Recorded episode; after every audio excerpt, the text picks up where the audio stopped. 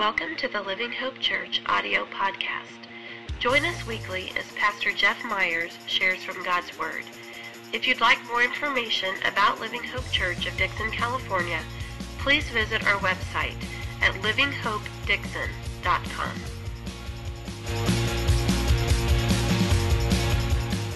All right, so we are continuing on in our series, LHC DNA. We're looking at what are the things, what really kind of defines us as a church, what gives us our flavor. If you're relatively new, or maybe this is your first or second time at Living Hope, you picked a great series to jump into because it's really us telling, who we are. And, every church has its own flavor, its own differences.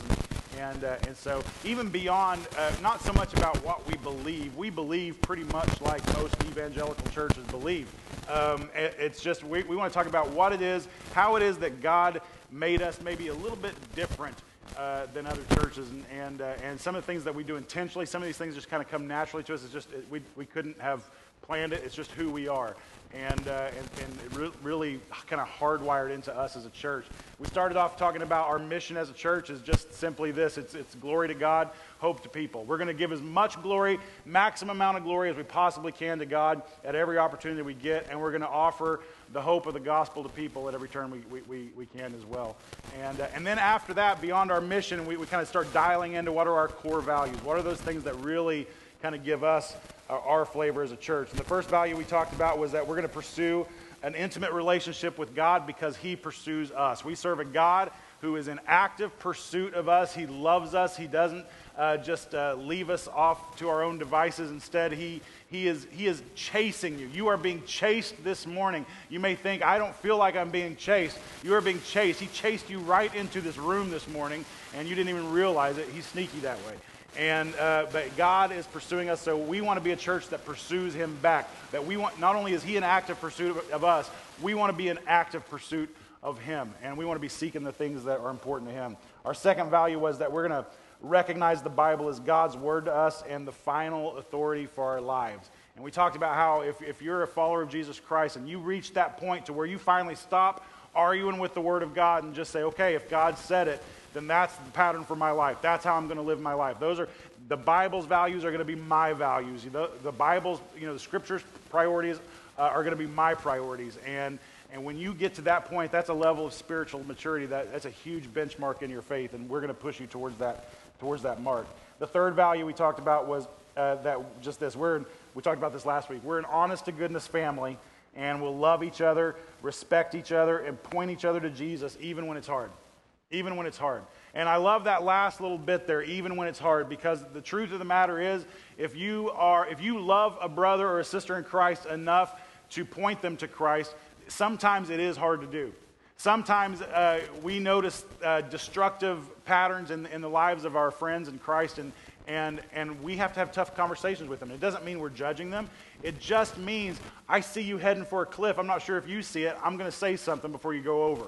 And those conversations, if you don't have those conversations, you cannot call it love, right? If you see your kid actively running out into a busy intersection and you just say, well, let's see how this plays out, that's not love. That's not love. You go snatch that kid by the arm and maybe even get a little slap on the diaper and whatever you got to do to make sure you teach them that lesson. We don't go out into the busy intersection, and that's what a loving parent does. A loving friend does the same thing for their friend. You love a person enough occasionally to have some hard conversations with them. Value number 4, we're going to laugh hard, loud, and often. Nothing's more fun than serving God with the people you love. Amen? Amen. We're a laughing church. We love to have a good time. And so we got serious gospel-bringing business to do to this community, but along the way, we're going to have as much fun as we possibly can, and we like to have fun as a church. So this week, the value that we're really talking about, we're going to hit three of these statements, but we're talking about this idea of relevant environments and relational discipleship. Relevant environments and relational discipleship. And when we say relevant environments, we mean this. Go ahead and put that first phrase up there, Garrett. It says this, value number 5. We believe it's a sin to make the gospel boring. It's a sin to make the gospel boring. We will constantly surprise people with engaging presentations in extraordinary, unexpected environments. We believe it's a sin to make the gospel boring. We have the most life-changing, life-affirming, life-giving message in the history of planet Earth. And to make that message boring is just a sin. It's such a sin. I've believed this for years and years and years, to bore a kid with the message of Jesus Christ. Oh, what a horrible, horrible thing to do, to make the message of Jesus Christ boring to a kid. There should be nothing more exciting. This is not something that we have to manufacture. It's not something that we have to fake. It's something that is ingrained in us as people, that this is an amazing message, and we're gonna relay that message in as, not delay it, we're going to relay that message in as many different creative, exciting ways as we possibly can. And that comes from, in our kids' programs, doing, thinking creatively and what kind of maybe little object lessons will make this message stick, or fun activities can we do to make this message stick in them to where they remember it and it stays with them their entire lives. In our teen ministry, we're gonna play some goofy games and do some silly stuff that maybe even some slightly dangerous stuff, I don't know, but we're gonna do some stuff that is gonna have a lasting impact on a teen's life. Why? Because this message is too important for us to make it boring. Too important for us to make it boring. In adult church, we're gonna have music, for instance, that is relevant to the kind of style of music we typically listen to. We're gonna put styrofoam plates on a blackboard and shine lights on them. We're gonna do some. I mean, we're gonna do some things that just give the gospel message a little bit more pop. Now, don't confuse what I'm saying here. I am not suggesting that the gospel needs any help from us. The gospel is great all by itself. We don't need to assist it. The Holy Spirit and the gospel alone can do a great job. But God calls us to bring the gospel to people, and anything we can do to make it a little bit more enticing, a little bit more interesting. This is the reason why recently with our ushers and greeters, and Ellen, we talked about her last week. Ellen is leading that team now, and she's doing a great job. This is the reason we now call that team the WOW team. We want to surprise people. This has kind of been my buzzword over the last few months, that I want us to be a church, and I think you want us to be a church, that when people come into this room, they are surprised by what's going on here. Not only surprised by the message and the way it's delivered and that sort of thing, but they're surprised, like, I wasn't expecting to feel that welcome. I wasn't expecting this to feel like home on my first trip here. I wasn't expecting to be treated the way I am. Just walking out surprised, like that was amazing, that was refreshing. And we want to surprise people with the gospel, because this is the thing, when you get a hold of the gospel, there's nothing more surprising. There's nothing more surprising than finding out that dirty old you is loved by the God of the universe. That's shocking. That's shocking. I don't know about you guys. I don't know about your background. I know my own background. I know the things I've done and the choices I've made. And it is shocking that a God will still choose to love me. Amen? Amen. Are you aiming for me or for yourself? I hope you're aiming for... You're like, it is shocking that he would love you, Jeff. That's scandalous even. So that's good. I'm going to read this scripture to you. 1 Corinthians chapter 9. Paul says this. It's so good. One of my favorite things that Paul writes. 1 Corinthians 9, start with verse 19. He said, "For though I'm free from all, I have made myself a servant to all, that I might win more of them. To the Jews I became as a Jew in order to win Jews. To those under the law I became as one under the law, though not being myself under the law, that I might win those under the law. To those outside the law I became as one outside the law, not outside the law of God, but under the law of Christ, that I might win those outside the law. To the weak, I became weak, that I might win the weak. I have become all things to all people, that by all means I might save some. I do it all for the sake of the gospel, that I may share with them in its blessings." I love that teaching. Paul's attitude about what it takes to reach people with the gospel. He was like, I'll do anything. I'll become anybody in order to reach people with the gospel. I remember my first full-time youth pastor gig. I did a lot of youth pastor work before I came to Living Hope. And my first full-time job, I remember I was having trouble connecting with the kids in the youth group. And when you're new, it takes them a little while before they kind of start including you and asking you if you want to be a part of things and that sort of thing. And you're trying to find an end to their life. But I remember, like, within the first few weeks of being at this church, a bunch of the boys had said, hey, we're getting the WWE pay-per-view thing tonight, watching the big wrestling match that's coming on. You want to join me?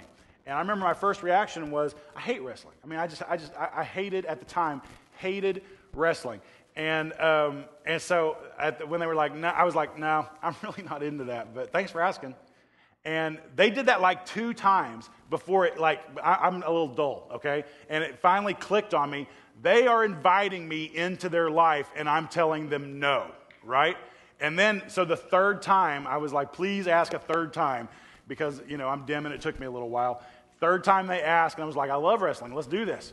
And so get in there, and I, even though I hated wrestling, became a huge wrestling fan. I learned all the moves. I learned all the key players. I learned everything about, WWE wrestling, and just really got into that world with them, and, just screaming at the TV and laughing and the whole thing.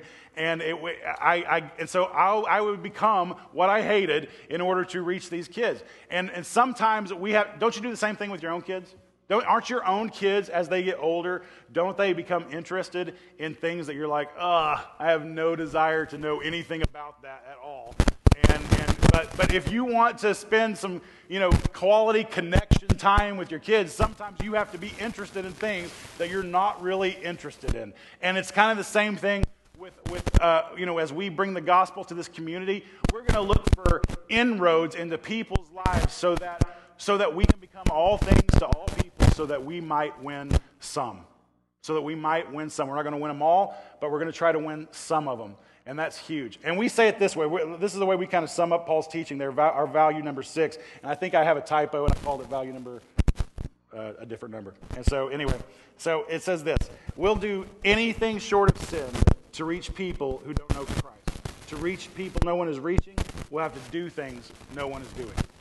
We're going to do anything short of sin to reach people for Christ. And if we're going to reach people, and this is a key thing, I want us to be a church that is about reaching people that no one else is reaching. We do not want to participate in that whole, beloved environment of, sheep swapping between churches, right? Where it's just sheep bouncing around from church to church and my church is growing, and then, a month or a year from now, well, the next church down the road is growing, and they just jump all over the place. That's not what we want to be about. We want to be about the business of reaching people that no one else is reaching. Anybody can reach a Christian. Right? This is why I've had very intentional conversations with our church staff. I'm not really going to spend a lot of money on putting on a big Christian concert. Why? Because who does a Christian concert draw? Christians. So if I would much rather, spend some money on some pagan out there. No, I'm just teasing. But we're gonna direct our outreach efforts in such a way that it's gonna reach people that no one else is reaching. And that is key to us. In fact, let me take a little side trail here and just say this. If you're a person that's somewhat new to Living Hope Church, and maybe you came to us from another church, maybe you're not necessarily that person that no one else is reaching, you're just looking for a different church. I would say this, and I've had conversations with many of you about this, and here's my philosophy about that. If you're considering leaving one church to attend this church, I would say, first of all, do that very carefully and very prayerfully. Very carefully and very prayerfully. That decision to leave a church should be an extremely difficult decision for you. It should not be something that you just jump into. It should be that's your family. That church, good, bad, or ugly, that is your family. And you need to show them the kind of love and respect that you would your family. Now, let me add to that. There's a couple caveats to that statement.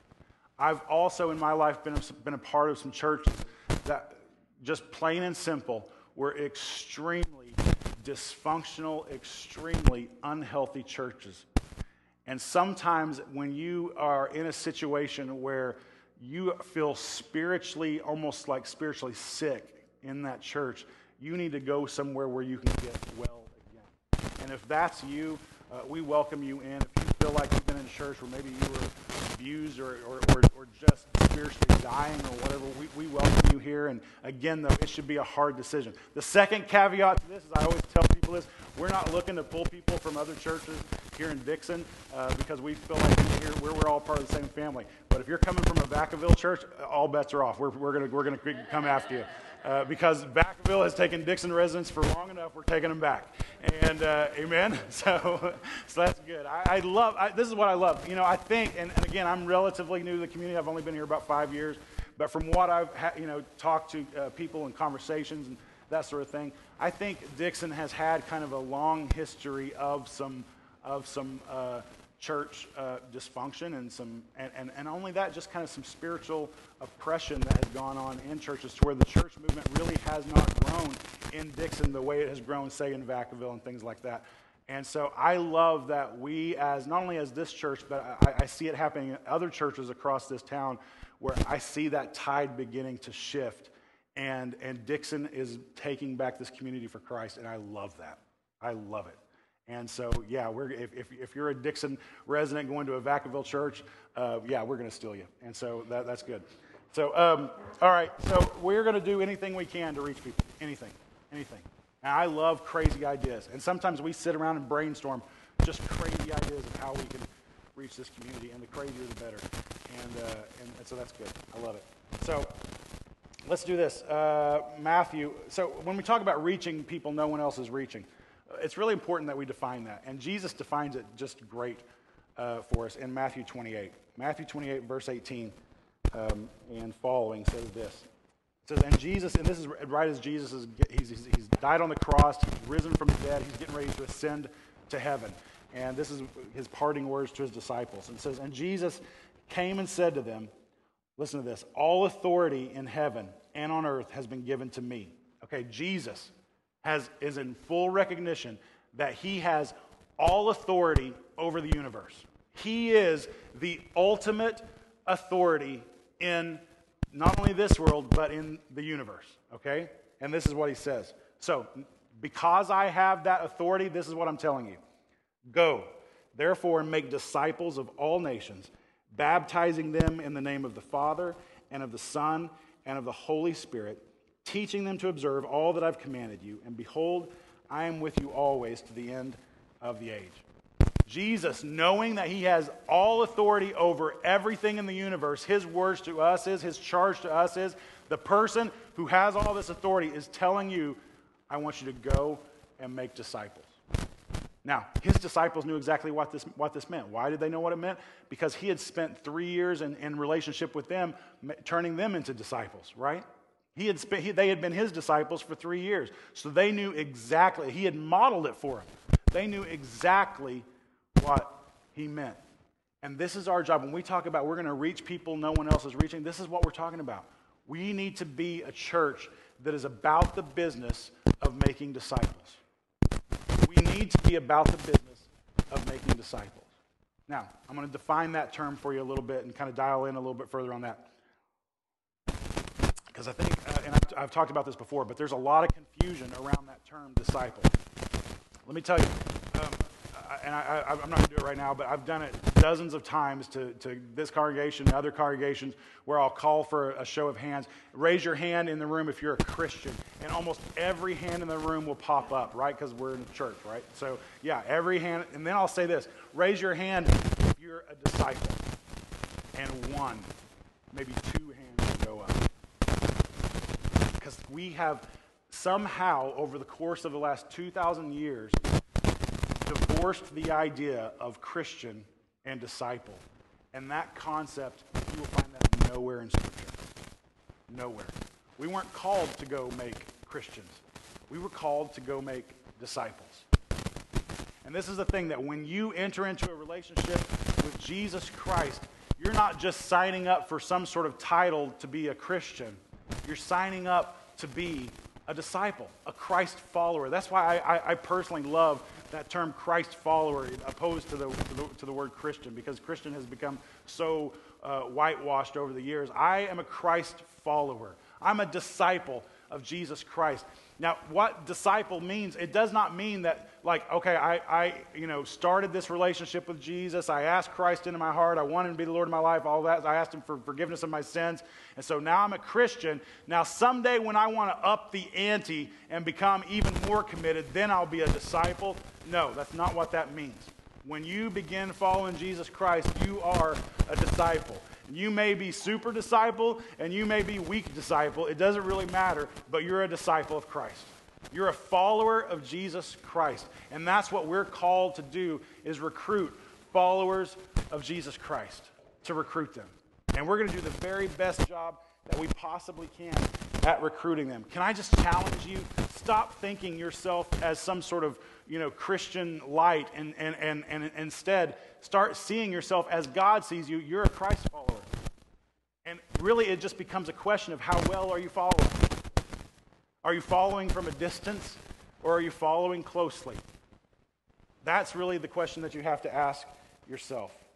Now, this is our seventh value, and it's this one.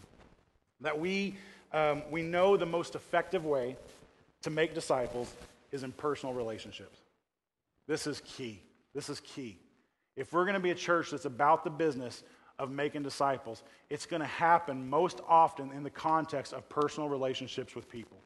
I can do disciple making from up front and preach sermons and that sort of thing, but it's not my role as pastor to be the sole source of disciple making in this church. My role as pastor is to equip the body so you guys can be out duplicating, multiplying yourselves, making disciples. Now, we have a church that's growing, praise God, God's blessing, and great things are happening. We have always had a church that grows naturally. We Living Hopers pop out babies quicker than any church I've ever seen in my life. It's great. We got that natural church growth going on. It's good. And we still got it going. We got like, I don't know, 4 or 5 buns in the oven right now, and that's wonderful. I love it. But I also want us to be, we're not going to keep up with the kingdom growth just through that natural church growth method. We need some disciple making going on. Amen? And that happens when you, as a Christ follower, decide, you know what, I don't know it all, but I at least know a little bit. And I don't know exactly what to do, but I know enough that I love this person and I want to see them in a relationship with Christ, so I'm just going to start having some conversations with them. I'm going to start having some intentional, not accidental, intentional conversations with people that I care about and invite them into this relationship with Christ. And it's not a matter of you knowing what it's all about or knowing all the information or having the Bible memorized or being able to preach a sermon on the spot or anything like that. It's just simply a matter of you being able to say, I may not know it all, but I know what he did for me, and I can talk about that. I can talk about that. And when you begin to do that, when you begin to have these conversations, and I'm going to share some other stuff with you here in just a second that is real key, it's real crucial. But when you begin to do that, disciple making begins to happen. This is what is hard for us, though. I should have put a verse up there, but it just popped in my head. There's several times throughout Scripture, Paul instructs his readers to follow the pattern that I set before you. That's what he says.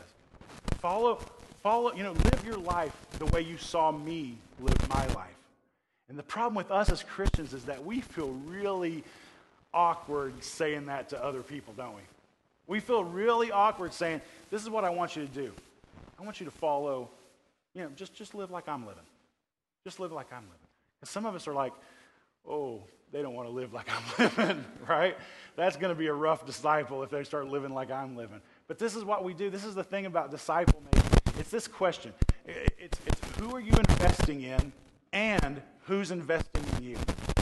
Who are you investing in and who's investing in you? Because you need to be pouring into someone, but you'll never reach a point in your life where you also don't need someone else pouring into you.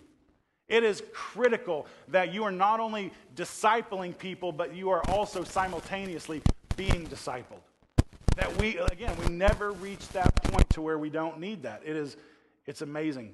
It's amazing how much we do need that. I talked about how I had my little personal retreat this last week, and I kind of was keeping a little notebook about just little impressions that I got from the Holy Spirit throughout the week, and a lot of them were just different kind of random things, but a couple of them I kind of categorized as still small voice moments. And it was just two different times. One was for me earlier in the week, and one I felt was for the church.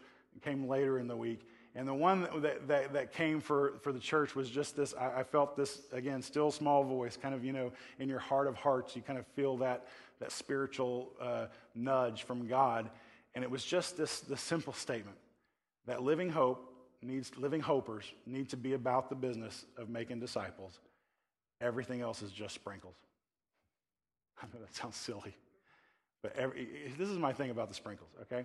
Like, I love it when you talk to people and you start talking, stuff you put in your ice cream or on your cupcakes or whatever, and you ask somebody, what's your favorite flavor? God love those people who say, my favorite flavor is sprinkles, okay? Can we all please agree, because if you don't agree, you're just wrong. Sprinkles is not a flavor. It's just not a flavor. It doesn't have a taste. It's just like sugary foam. It is almost completely devoid of taste. It's not a flavor. It just makes whatever you're eating look a little bit more festive. That's all it does. It adds a little bit of sugar content, maybe, but it doesn't have any real taste to it. And this is the thing that was impressed on me so much, is that we as a church, we've made some steps recently to kind of, you know, dress things up and make it look like we're actually, you know, more intentional about some of the things that we're doing, and we're doing some different things here and there. But I'm going to tell you, everything, all of this, and you know, logos on a water bottle and lights on the wall and any dressing up we do in our kids' space or with our teen space or anything, it's all just sprinkles, basically meaningless and worthless if we're not making disciples. If we're not about duplicating ourselves and passing the gospel along to people who need it, it is a complete waste of time and money for us to do any of this. We have to be a church that's about the business of making disciples. Amen? Amen. Come on, I am so, we have to be this. We have to be this. It should not just be, disciple making is not just an activity for a chosen few. If you're a follower of Jesus Christ, you need to know there is a biblical expectation on your life that you will also be making disciples. That you'll also be making disciples. Passing that gospel along. I think, first of all, if you're a parent, I think it starts with your family. If you're a man, it starts with your home, being the spiritual leader in your home that the Bible expects you to be. We need to be, because what a shame would it be if you made 100 disciples and forgot to disciple your own kids. What a shame that would be. I think it starts at home, but it doesn't end at home. I think you get out and you learn how to disciple other people. And we as a church are going to be much more intentional about this in the coming weeks and months, of teaching you, training you how to do this. It's really not rocket science. I'm going to tell you, have you looked at the lineup of the disciples? Have you read what kind of guys these were? They were oftentimes very dim-witted, and if they could do it, and granted they had Jesus kind of showing them, but I'm just telling you, if they could do it, I'm confident that we can. I'm confident. I'm not disparaging the disciples, but I'm just saying, they weren't the, smartest tacks in the drawer.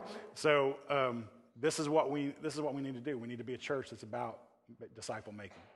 When I was reading scripture this week, I came across this parable, and it stuck out to me like a sore thumb, and I have to read it to you. It's a parable that you've all heard, and we're going to dismiss in just a second. But it's the parable of the talents. And a talent, before I get into this, let me give you a quick, if you don't know what that is. Talent in this particular passage is not what we think of as talent. It's not like, they have a pretty singing voice, something like that. It's not America's Got Talent kind of talent. A talent was actually a monetary, a piece of money. And it was a big piece of money. It was a huge piece of money. As some would say, one talent was somewhere, short of $1 million. It was a large, massive amount of money, one talent. Okay? So let me set that up. Matthew 25, start with verse 14. It says this, for it will be, Jesus is talking, he's telling this story. It says, for it will be like a man going on a journey, who called his servants and entrusted to them his property. To one he gave 5 talents, to another 2, and to another 1, to each according to his own ability. And then he went away. And he who had received the 5 talents went at once and traded with them, and he made 5 talents more. So also he who had the 2 talents made 2 talents more. But he who had received the 1 talent went and dug in the ground and hid his master's money. Now after a long time, the master of those servants came and settled accounts with them. And he who had received the 5 talents came forward, bringing 5 talents more, saying, Master, you delivered to me 5 talents. Here I have made 5 talents more. And his master said to him, Well done, good and faithful servant. Which, by the way, is scripture. That's what hopefully we're going to hear when we get ushered into the kingdom of God in eternity. Hopefully, Jesus looks at us and says, Well done, good and faithful servant. So Jesus says this here. Well done, good and faithful servant. You've been faithful over a little, I'll set you over much. Enter into the joy of your master. And he also who had received the 2 talents did that. Let me see here. 2 talents came forward saying, Master, you delivered to me 2 talents. Here I have made 2 talents more. And his master said to him, Well done, good and faithful servant. You've been faithful over a little. I'll set you over much. Enter into the joy of your master. And he also who had received the 1 talent came forward saying, Master, I knew you to be a hard man, reaping where you did not sow and gathering where you scattered no seed. So I was afraid, and I went and hid your talent in the ground. Here you have what is yours. Okay, let me stop here just before we get into the reaction of the master, okay? You have a guy who had roughly $5 million that invested it and gave back $10 million. You have a guy who had roughly $2 million who invested it and gave back $4 million. Now you have a guy who was entrusted with $1 million. He buried it and brought the million. Now get this. This is not a guy who took and he didn't steal from his master. He didn't go spend his master's money. He didn't lose it or squander it. He just simply saved it. And to most of us, we would think, well, that wasn't a horrible choice, right? At least the master got his money back. I mean, that's not a horrible choice, okay? For most of us, that we might think that. But that's not what the master thinks. And look what the master says right here. He says, but his master answered him, You wicked and slothful servant, you knew that I reap where I have not sown and gather where I scatter no seed. Then you ought to have invested my money with the bankers, and at my coming I should have received what was my own with interest. So take the talent from him and give it to him who has the 10 talents. For to everyone who has will more be given, and he will have an abundance. But from the one who has not, even what he has will be taken away. And cast the worthless servant into the outer darkness, in the place where there will be weeping and gnashing of teeth. All right, this master, who is symbolic in this story for God, right? This master received back from the servant what he gave to the servant, nothing more. And his reaction is, you are wicked. Not even, I was expecting a little bit more, I'm a little disappointed. No, you are wicked, wicked. Now get this, a lot of times this passage is used to preach this concept of that when God gives us gifts or abilities or finances or whatever, if we just keep that to ourselves and don't invest that into the kingdom or whatever, or invest ourselves into the kingdom, then that's wicked. He's given us those things for a reason. It's to further his kingdom and advance his kingdom. But think about what is the greatest gift that Jesus Christ, that God on high ever gave you? What's the single greatest gift he ever gave you? Just himself, just the gospel. The gospel message, the good news that you don't have to be perfect and have it all figured out, that he died for you to make a relationship possible between you and God. That gospel message that he's entrusted to you, that's the greatest gift, the greatest thing that we've ever been given. And what if, through the course of your life and your spiritual life, you take that most precious gift that's been given to you and you just simply bury it and have nothing to show for it? What if, instead of passing it along and making it increase in the lives of other people that you care about, you hid it and did nothing with it? What do you think the master's reaction is going to be to you? Do you think it's going to be, Well done, good and faithful servant? Do you think that? You think he's going to be like, good job. No. I think he's going to call us wicked. When he gives you his most precious gift, the life-changing message of the gospel, and you keep it to yourself and you don't share it, shame on us as a church if that's the kind of church we become. Shame on us. We need to be people who are about the business of making disciples. There is too much at stake for us to just keep it and hoard this message all to ourselves and never pass it on and never multiply it. And why? Because, well, you just don't talk about politics and religion. But can I just tell you, that's a bunch of bull. If you're a follower of Jesus Christ and you're not talking about your faith, I don't think you can call yourself a follower of Jesus Christ. I don't think that applies to you. You need to be a person, we need to be people who are about the business of making disciples. Who are about the business of making disciples. Now, I know for some of us, that's a really hard message to hear. For some of you, you're like, Jeff, you just don't know. I'm not comfortable, and I'm not, it's hard for me to share, and you know, whatever. I mean, whatever. I get that. I get that whole thing. But this is what I know about Jesus Christ, is that every time I've ever opened my mouth for him, he's given me the words to say. There have been so many times, it happens even when I'm talking to you guys, when I'm counseling with you, when you come to me with your problems, and sometimes you guys come to me with issues that are just doozies, that are just absolute doozies, and I'm sitting there listening to it going, in my head, I'm like, first of all, I'm like nodding, I'm listening, and in my head, I'm going, Jesus, I need some words because I have nothing. I have nothing right now. And every time I ever submit myself to him, he gives me what I need. And we need to be people who will submit ourselves to him and just simply say, I don't know how this is going to work. I don't know if I'm capable. I don't know if I have what it takes to make a disciple. But God, if that's what you've called me to do, I don't want to be deficient in that area. I don't want to be the wicked one.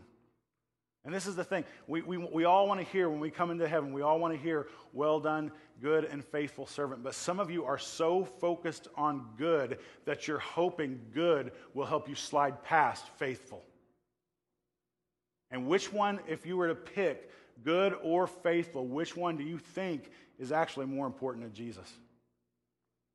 Because we're saved not by good. We're saved by what? Really? Nobody? Faith. Faith. It's our faith that makes us good, not the other way around. Let's be both good and faithful. Let's take that message, that most precious gift that's been given to us, and be people who are about the business of passing it on, because too much is at stake. Amen? Amen. Let's pray.